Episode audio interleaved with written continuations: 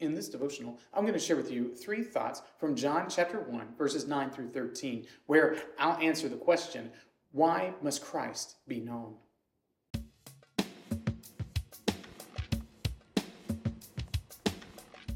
John chapter 1, verses 9 through 13 says, The true light, which enlightens everyone, was coming into the world. He was in the world, and the world was made through him, yet the world did not know him. He came to his own, and his own people did not receive him. But to all who did receive him, who believed in his name, he gave the right to become children of God, who were born not of blood, nor of the will of the flesh, nor of the will of man, but of God. John begins his gospel not with the genealogies, but with a more overarching view of what's going on with the birth of Christ. He explains that Jesus Christ, when he comes into the world, it's is the most significant thing that's ever going to happen in the history of mankind. That Jesus Christ being there in the world is profoundly significant for everyone, everyone who's come before, everyone who will come after. That it is the pivotal event in human history, the life of Christ, his birth, his ministry, his death, his resurrection. These 30 some odd years are the pivotal event in human history. There is nothing else that will ever rival it in importance. And John's whole purpose is to explain who Christ is and why he must be known, not just by people from the Judeo tradition, but by everyone in all the world. With this in mind, here are three thoughts from John chapter 1, verses 9 through 13, answering the question why must Christ be known? Thought number one enlightenment. Christ is coming into the world and he's coming to enlighten everyone. Now, it's important that you not think that the enlightenment brought about by Christ is the same as the Eastern enlightenment that you see in Buddhism. Eastern enlightenment is more about an emptying of oneself than about the revelation of truth.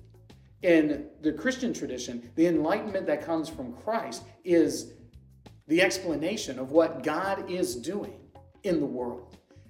The enlightenment that comes through Christ, with Christ being the light of the world, the enlightenment that comes is a dispelling of darkness and an illumination of all that is true and real and good.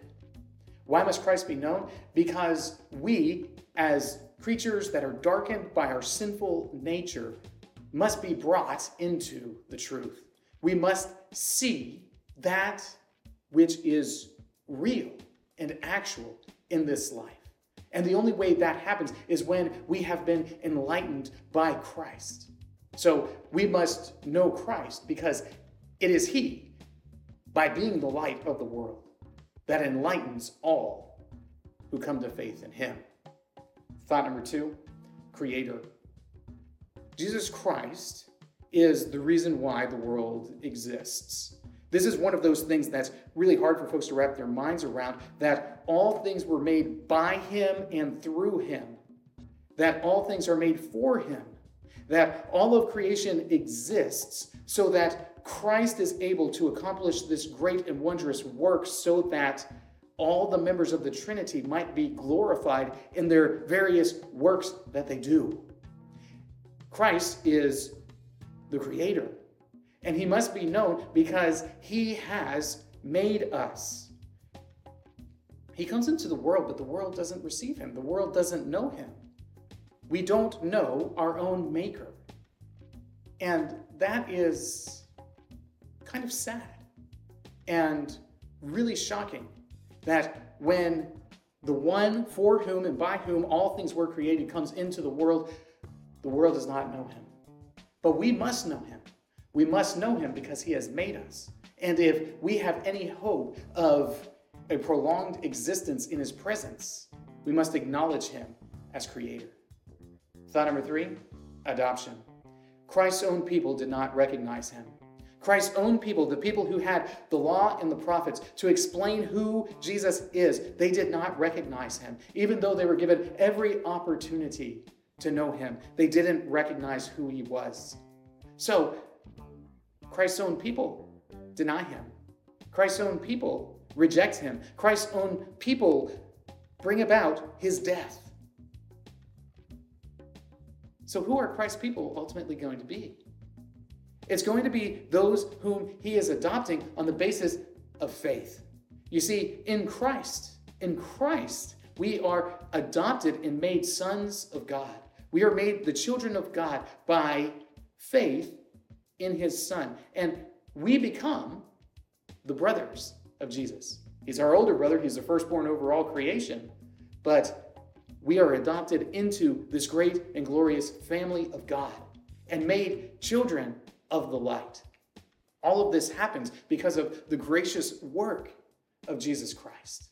All of this is made possible by his sacrificial death on the cross. And this is why we know him and trust him and believe in him, because he has suffered the death that we earned so that we might be brought into, by adoption, the family of God. These three thoughts come from the assigned reading of John chapters 1 and 2.